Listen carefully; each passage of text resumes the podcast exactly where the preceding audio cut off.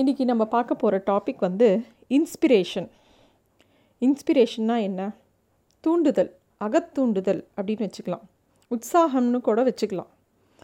இந்த இன்ஸ்பிரேஷனை பற்றி ஏன் நாம் இன்றைக்கி பேசுகிறோம் அப்படின்னாக்கா இப்போ இருக்கிற காலகட்டத்தில் இது ரொம்ப தேவையாக இருக்குது இப்போ எல்லாரும் வந்து ஒரு டிஜிட்டல் காலகட்டத்தில் இருக்கோம். எல்லார் கையிலையும் ஒரு செல்ஃபோன் இருக்குது ஒரு டிவி அதாவது நம்ம வந்து எல்லாமே வந்து விஷுவலில் பார்த்து பார்த்து பார்த்து நம்ம மூளை இயங்கிறதே கிடையாது. அந்த மாதிரி சமயத்தில் ஒரு சோர்வு ஏற்படும். அதுவும் எல்லாருக்குமே வந்து ஒரு ரொட்டீன்குள்ளே ரொட்டீன்கிற ஒரு இதுக்குள்ளே சிக்கின்றோம். ஒன்று ஆஃபீஸ் போகிறது திரும்பி வருது காலேஜ் போகிறது திரும்பி வருது ஸ்கூலுக்கு போகிறது திரும்பி வருது உடனே கிளாஸு இல்லாட்டி வேறு ஏதாவது கோல்ஸ் வச்சுட்டு அதை நோக்கி ஓடுறது. இல்லை கோல்ஸே சில பேருக்கு இருக்கிறது இல்லை. என்ன பண்ணுறோம் அப்படின்னு தெரியாமல் தான் நிறையா பேர் ஓடின்னு இருக்காங்க. ஆனால் மனசுக்குள்ளே அவங்களுக்கு வந்து இந்த இந்த ஓட் ஓட்டங்கிறது வந்து இப்போது காலேஜ் பசங்களை எடுத்துட்டானாக்கா அவங்களுக்கு வந்து நல்ல வேலை கிடைக்கணும். ஒரு சம்பளம் நல்ல டீசெண்டான சம்பளம் கிடைக்கணும். அதுதான் அவங்களோட கோலாக இருக்குது அதுதானா அவங்க கோல் அப்படின்னா அப்போதைக்கு அதுதான் கோல் அதே ஒரு நாற்பது வயசு நாற்பத்தஞ்சு வயசு ஆளை பார்க்கும்போது சந்தோஷமாக இருக்காங்களா? நல்லா படித்து அதே இடத்துக்கு வந்திருப்பாங்க. அவங்க எதிர்பார்த்த மாதிரி நல்ல சம்பளத்தில் இருப்பாங்க நல்ல வேலையில் இருப்பாங்க. ஆனால் அவங்க மனசுக்குள்ளே ஒரு சோர்வு இருக்குது இதுதான் பண்ண நினச்சிங்களா? அப்படின்னு அந்த நாற்பத்தஞ்சு வயசில் தான் அவங்களுக்கு அந்த ஒரு கேள்வி வருது. அப்போ தான் என்ன நான் நம்ம கரெக்டாக வாழ்ந்திருக்கோமா? திரும்பி பார்க்கும்போது நம்ம எல்லாம் சரியாக பண்ணியிருக்கோமா? அப்படிங்கிறதுக்குள்ளே நாற்பத்தஞ்சு வயசு வந்துடுது ஏன் அந்த காலங்களை அப்படியே கடந்துடுறோம்? ஏன் நம்ம அந்தந்த இடத்துல நின்று திரும்பி பார்க்குறதில்ல? ஏன் அந்தந்த இடத்துல நின்று இன்ஸ்பயர் ஆகிறதில்ல ஏன் நமக்குள்ளே ஒரு அகத்தூண்டுதல் இருக்கிறதில்ல? இந்த இன்ஸ்பிரேஷன் இன்ஸ்பிரேஷனுங்கிற வார்த்தை எல்லோரும் வந்து இப்போது ஒரு ஆக்டரை பார்த்து நான் இன்ஸ்பயர் ஆகிறேன் ஒரு ஸ்போர்ட்ஸ் மேனை பார்த்து இன்ஸ்பயர் ஆகிறேன் ஒரு கம்பெனியில் ஒரு பாஸை பார்த்து இன்ஸ்பயர் ஆகிறேன் இல்லை ஒரு புக்கு படித்து இன்ஸ்பயர் ஆகிறேன் இல்லை ஒரு சினிமா பார்த்து இன்ஸ்பயர் ஆகிறேன் அப்படின்னு சொல்கிறாங்க அது வந்து அந்த இன்ஸ்பிரேஷன் தான் நிஜமான இன்ஸ்பிரேஷனா இல்லை இன்ஸ்பிரேஷன்னா அதுக்கு என்ன அர்த்தம்? இன்ஸ்பிரேஷன்னா நம்ம இந்த செல்ஃப் மோட்டிவேஷன் புக்ஸ்னு சொல்கிறாங்க இல்லையா? சு சுய முன்னேற்ற புத்தகங்கள். அது வந்து எல்லாமே வந்து மோட்டிவேஷ்னலாக தான் இருக்கும். அந்த அந்த சமயத்துக்கு அதை படிக்கும்போது ஒரு தூண்டுதல் வரும். ஆனால் அது எவ்வளோ தூரம் இருக்கும் அந்த தூண்டுதல்? ஒரு பத்து நிமிஷம் இருக்கலாம். ஒரு மணி நேரம் இருக்கலாம். ஒரு படத்தை பார்த்துட்டு வந்தால் ஒரு ஒரு மணி நேரம் அந்த தூண்டுதல் இருக்கலாம். இல்லை ஒரு ஏதாவது புக்கு படித்தா ஒரு நாளைக்கு அந்த தூண்டுதல் இருக்கலாம். இல்லை ஒரு பெரிய ஆளை பார்த்தோன்னா இப்போ எம்எஸ் தோனி பற்றி ஒரு சினிமாவை பார்த்தோன்னா ஒரு ஒரு வாரம் அது மனசுலேயே இருக்கலாம். ஐயோ தோனி மாதிரி நம்ம ஆக முடியாதா அப்படின்னு இருக்கலாம். அவ்வளோதான் அது அப்புறம் காணாமல் போயிடும். அதுதான் இன்ஸ்பிரேஷனா இன்ஸ்பிரேஷனுங்கிறது வந்து அது வந்து நம்மளை தூங்கவே விடக்கூடாது. நம்ம நம்மளை அந்த நம்மளோட ட்ரீமை நோக்கி போக வச்சுட்டே இருக்கணும். கலாம் சொன்ன மாதிரி. அதில் வந்து நம்ம தூங்கவே விடக்கூடாது. ஆனால் அந்த மாதிரி இல்லையே. ஏன் ஏன் அந்த இன்ஸ்பிரேஷன் வந்து ரொம்ப நாள் நமக்கு தங்க மாட்டேங்குது? ஏன்னா அதுக்கு ஒரே பதில் இதுதான். நம்ம வந்து வெளி உலகத்தில் தான் இன்ஸ்பிரேஷனை தேடுறோம். ஆக்சுவலாக இன்ஸ்பிரேஷனுங்கிறது நம்ம மனசுக்குள்ளே நமக்குள்ளே இருக்குது நம்ம உள்நோக்கி பார்க்கணும். நம்ம தான் நம்மளோட ஹீரோ நம்ம தான் நம்மளை இன்ஸ்பயர் பண்ணிக்கணுமே தவிர வெளி உலகத்து விஷயம் நம்மளை இன்ஸ்பயர் பண்ணாது. ஆனால் நம்ம எல்லாரும் இவங்க என்னை இன்ஸ்பயர் பண்ணுறாங்க இந்த புஸ்தகம் என்னை இன்ஸ்பயர் பண்ணுது இந்த சினிமா என்னை இன்ஸ்பயர் பண்ணுதுன்னு நம்மளா தப்பான ஒரு புரிதல்லையே போய்கிட்டு இருக்கோம். இந்த இன்ஸ்பிரேஷன் அதாவது அகத்தூண்டுதலுக்கு மூணு நிலைகள் உண்டு. ஒன்று வந்து தூண்டுதல் அடுத்தது மீறுதல் அப்புறம் அதை அடைதல். அதாவது தூண்டுதல்ங்கிறத எவகேஷன்னு சொல்லலாம். மீறுதல்ங்கிறத டிரான்சடென்ஸ்னு சொல்லலாம். அடைதல்ங்கிறத அப்ரோச் தட் இஸ் மோட்டிவேஷன் அந்த ஃபைனல் கோலை அட்டைன் பண்ணுறதுன்னு சொல்லலாம்.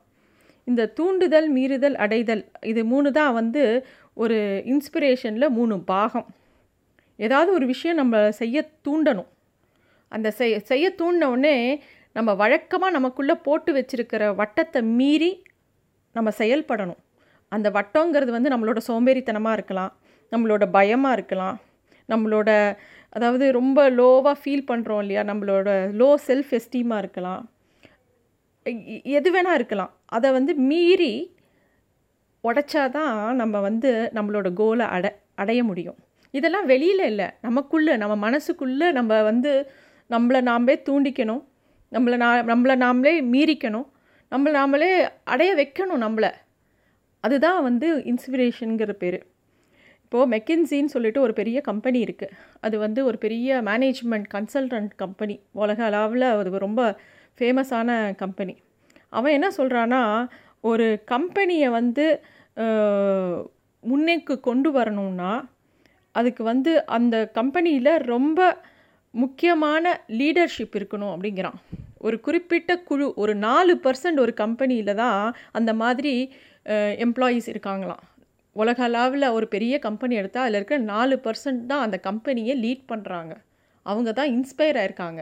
யாரை பார்த்து வெளியில் இருக்கிற ஆளை பார்த்து இல்லை. அவங்களே அவங்கள பார்த்து இன்ஸ்பயர் ஆகி இந்த மாதிரி கம்பெனியை வழி நடத்தி அப்போ தான் அது ஒரு பெரிய சக்ஸஸ்ஃபுல் கம்பெனி மாடலாக மாறுது.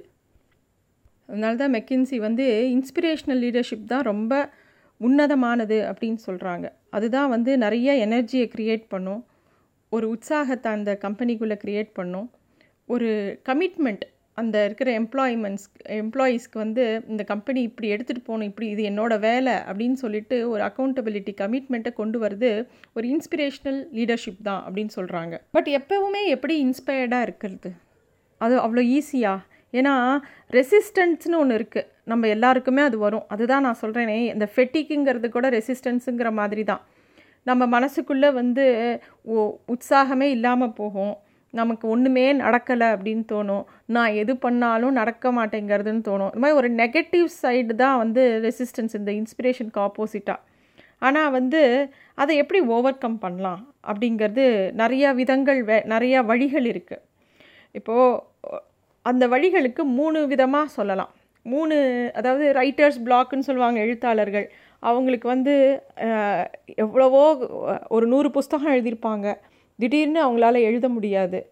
நூறு பாட்டுகள் எழுதியிருப்பாங்க. திடீர்னு அவங்களால எழுத முடியாது. ஒரு ரெசிஸ்டன்ஸ் வந்துடும் மைண்டில் அது வந்து ரைட்டர்ஸ் பிளாக்னு சொல்லுவாங்க. ஸோ அந்த மாதிரி இவ்வளோ வருஷம் பண்ண பண்ணிகிட்டே இருந்த அதாவது ஒரு ஒரு கம்பெனியில் வந்து ஒரு நல்லா பர்ஃபார்ம் பண்ணிகிட்ருப்பாங்க நல்லா பண்ணிகிட்டே இருப்பாங்க. திடீர்னு ஒரு இடத்துல வந்து ஸ்டக் ஆகிடுவாங்க அந்த அதுக்கு மேலே அவங்களால ப்ரமோஷனில் பெரிய ஆளாகவும் வர முடியாது. அந்த வேலையில் ஒரு உற்சாகமே போயிடும். அந்த மாதிரி அது மாதிரி ஒரு ரெசிஸ்டன்ஸ் வரும். ஸோ இதெல்லாம் ஓவர் கம் பண்ணி இது எல்லாரோட வாழ்க்கையிலையும் வேறு வேறு விதமாக வரும். படிப்பில் வரலாம் வேலையில் வரலாம்.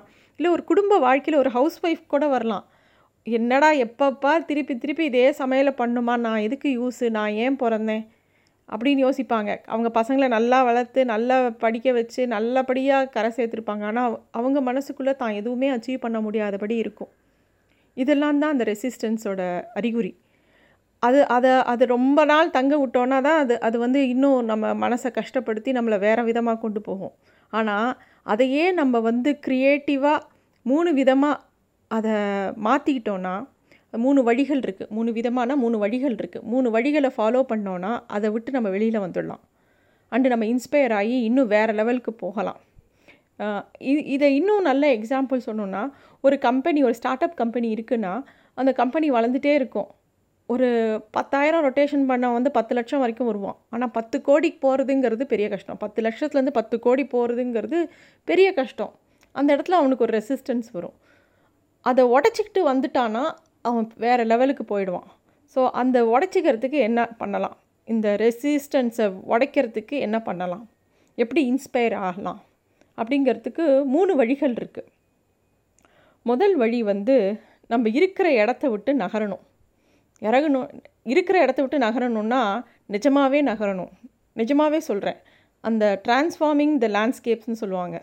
உன்னோட நீ இப்போ வந்து ஒரு ஊரில் ஒரு ரொட்டீன் லைஃப்பில் இருந்துகிட்ருக்க டெய்லி காலையில் ஆஃபீஸ் போகிற சாயந்தரம் திருப்பி வர அப்படிங்கிற மாதிரி ஒரு ரொட்டீன்லேயே இருந்தேன்னா அதை விட்டுட்டு வெளியூருக்கு போகலாம் உனக்கு தெரியாத ஊருக்கு போகலாம் நிறைய எழுத்தாளர்கள் அதை நான் செஞ்சு பார்த்துருக்கேன். ஜெயமோகன் ஆகட்டும் எஸ் ராமகிருஷ்ணன் ஆகட்டும்.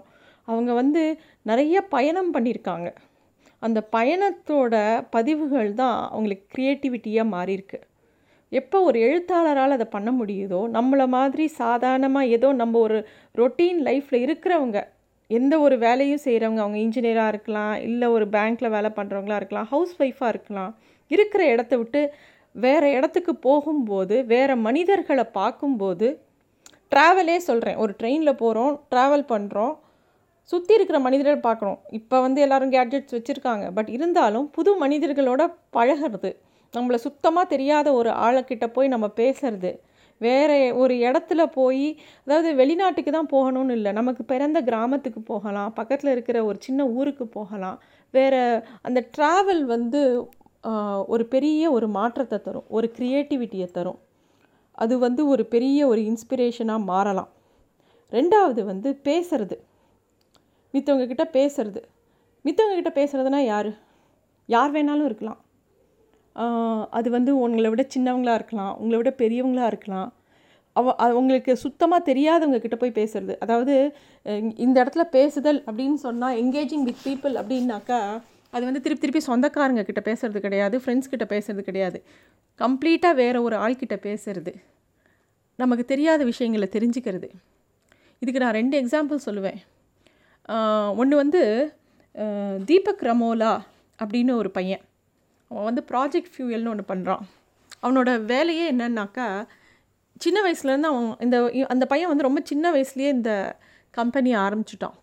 அவனோட வேலை என்னென்னா யாரை பார்த்தாலும் உங்களோட பர்பஸ் ஆஃப் லைஃப் என்ன? இது வரைக்கும் நீங்கள் வாழ்ந்திருக்கீங்கல்ல உங்களோட பர்பஸ் ஆஃப் லைஃப் என்ன அப்படின்னு அவன் கேட்பானான் அதுக்கு அவங்க என்ன பதில் சொல்கிறாங்களோ அதை நோட் பண்ணி வச்சுப்பானான் இது ஒரு ஹாபியாக ஆரம்பித்தது இப்போ அது ஒரு பெரிய கம்பெனியாக வளர்ந்து நிற்குது அது என்ன பண்ணுறான் அத்தனை பேரோட லைஃப் சென்சி லெசன்ஸையும் டாக்குமெண்ட் பண்ணி அதிலிருந்து அவன் வந்து புதுசு புது ஃபார்முலா கண்டுபிடிக்கிறான்.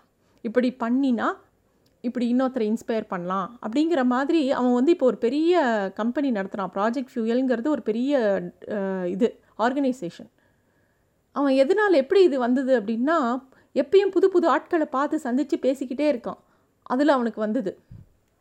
இது வந்து ஒரு எக்ஸாம்பிள் இன்னொரு எக்ஸாம்பிள் நான் சொல்லணுன்னா நம்ம தமிழ் சினிமாவில் உன்னால் முடியும் தம்பின்னு ஒரு சினிமா. அதில் வந்து கமல் வந்து ஒரு தாத்தாவை பார்ப்பார் அந்த தாத்தா வந்து அவங்க வீட்டு சமயக்கார தாத்தா எப்போ பாரு வந்து அவங்களுக்கு அவருக்கு வந்து ஃபேமிலியே இருக்காது. எப்போ பாரு வந்து மரத்தை நட்டுக்கிட்டு மரத்தை வளர்த்துக்கிட்டே இருப்பார். கமல் போய் அந்த தாத்தாட்ட கேட்பான் என்ன தாத்தா பண்ணுறீங்க அப்படின்னோடனே இந்த உலகத்தில் நம்ம வந்ததுக்கு நம்ம ஏதாவது விட்டுட்டு போகணும். நான் வந்து இந்த மரங்களை என் குழந்தைகளாக நினச்சி விட்டுட்டு போகிறேன் அப்படின்னு சொல்லி இந்த மரங்களை அவர் ரொம்ப நேசிப்பார். அதை வந்து அவ்வளோ நாள் எந்த இன்ஸ்பிரேஷனும் இல்லாத கமலுக்கு அது ஒரு இன்ஸ்பிரேஷன் ஆகி அவன் அதில் திருந்துற மாதிரி கதை காட்டுவாங்க. பட் இது கதை தான் சினிமா தான். ஆனால் நம்ம அதை சினிமான்னு சொல்லிட முடியாது. இது மாதிரி நிறைய நிகழ்வுகள் இருக்குது நிஜம் லைஃப்பில் கூட.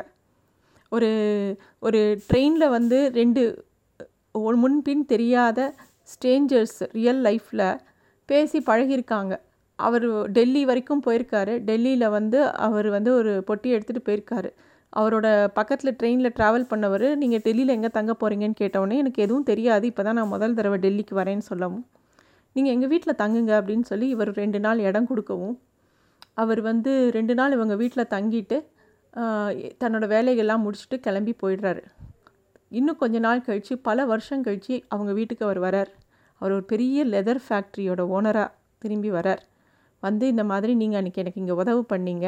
உங் நான் இப்போ ஒரு பெரிய இண்டஸ்ட்ரி வச்சுருக்கேன். உங்களுக்கு ஏதாவது உதவி வேணால் நான் செய்ய தயாராக இருக்கேன்னு சொல்கிறார் நமக்கு தெரியாது. எந்த இடத்துல நம்ம யாரை இன்ஸ்பயர் பண்ணுவோம்? எந்த இடத்துல யார் நமக்கு நண்பர்களாக கிடைப்பாங்க? எந்த இடத்துல நமக்கு எது தூண்டுதலாக இருக்கும்னு கிடைக்க தெரியாது. ஆனால் நம்ம இப்போ இந்த காலங்களில் ஒரு புதுசாக ஒரு ஆள்கிட்ட பேசுறது அதாவது இந்த இன்டர்பர்ஸ்னல் ஸ்கில்ஸுங்கிறதே ரொம்ப கம்மியாயிட்டு வருது. அதை வளர்த்துக்கணும். இதுவும் ஒரு இன்ஸ்பிரேஷனுக்கு நமக்கு வந்து ஒரு பெரிய உந்துகோலாக இருக்கும். மூணாவது பாயிண்ட்டு ஓவர் சைஸ் ட்ரீமிங் அது என்னது ஓவர் சைஸ் ட்ரீமு ட்ரீம்ங்கிறதுனா எல்லாருக்கும் தெரியும் கனவு. எனக்கு ஒரு கனவு இருக்குது அப்படிமோ ஆனால் அந்த கனவை காண்றது கூட நம்ம சிக்கனமாக காணுவோம். நான் இங்கேருந்து நான் உலகம் ஃபுல்லாக சுற்றி பார்ப்போம். சுற்றி பார்க்கணும் அப்படின்னு நினைக்கிறோன்னு வச்சுக்கோங்களேன். அதில் கூட நம்ம வந்து ஒரு சாதாரணமாக தான் யோசிப்போம். ஏன் நம்ம வந்து உலக ஃபுல்லாக என்னோடய ப்ரைவேட் ஜெட்டில் சுற்றி பார்க்கணும் அப்படின்னு நம்ம நினைக்க மாட்டோம்.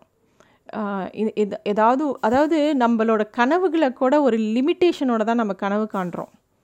அப்படி இருக்கக்கூடாது. இன்ஸ்பிரேஷன் வரத்துக்கு நம்ம ஓவர் சைஸாக கனவு காண்றது தான் நல்லது. இந்த காலத்து குழந்தைகள் கனவு காண்றாங்களான்னு தெரியல. எக்ஸாமுக்கு எப்படி ப்ரிப்பேர் பண்ணுறதுங்கிற கவலையிலேயே அவங்க காலம் போயிடுறது. இல்லை பாக்கி நேரத்துக்கு அவங்கள கனவு காண முடியாதபடி இந்த விஷுவல் இமேஜஸ் வந்து அவங்க கனவுகளை நொறுக்கிடுறது. அப்படி இல்லாமல் நிஜமாகவே கனவு காணணும். அப்போ தான் வந்து பெரிய பெரிய விஷயங்களை சாதிக்க முடியும். அதுதான் ஆண்டாள் வந்து அந்த காலத்திலேயே திருப்பாவையில் மாரிமலை முழிஞ்சில் மண்ணி கிடந்திருங்கும் சீரிய சிங்கம் அறிவுற்று தீவிழித்து வேரிமயிர் பொங்க எப்பாடும் போந்துதறி மூறி நிமிர்ந்து முழங்கி புறப்பட்டு போதரமா போலே நீ பூவை பூவண்ணாவுன் அப்படின்னு சொல்லிட்டு சீரிய சிங்கம்ங்கிற ஒரு வார்த்தையை சொல்கிறா அந்த சீரிய சிங்கம் தான் என்னென்னா நம்ம மனசுக்குள்ளே இருக்கிற அந்த உத்வேகம் உற்சாகம் அந்த உற்சாகம் வந்து தூங்கின்னு இருக்கு அதை வந்து எழுப்பி விடணும். அதை எழுப்பி விட்டோன்னா அது எல்லாத்தையும் பார்த்துக்கும். அதுதான் வந்து அந்த உற்சாகம் தூங்கும்போது தான் நம்மளோட உற்பத்தி திறனும் செயல்திறனும் உறங்கிட்டுருக்கு நமக்குள்ளே. அதை தட்டி எழுப்பினோன்னா அப்புறம் வெளியிலேருந்து யாரும் இன்ஸ்பயர் பண்ண வேண்டாம். நம்ம தான் நம்மளை இன்ஸ்பயர் பண்ணிக்கணும். எப்பயுமே நம்ம வந்து வெளியில் தேடுற விஷயங்கள் நமக்குள்ளேயே இருக்குங்கிறத நம்பி அதை நோக்கி ஒரு பயணமாக இருந்தால் தான் இன்ஸ்பிரேஷனுங்கிறது பலிக்கும். இதை எல்லோரும் ஃபாலோ பண்ணி நம்ம எல்லாருமே வெளியில் இன்ஸ்பிரேஷன் தேடாமல் நமக்குள்ளேயே தேடி நமக்கு வேணுங்கிற கோல்ஸை அச்சீவ் பண்ணலாம். தேங்க்யூ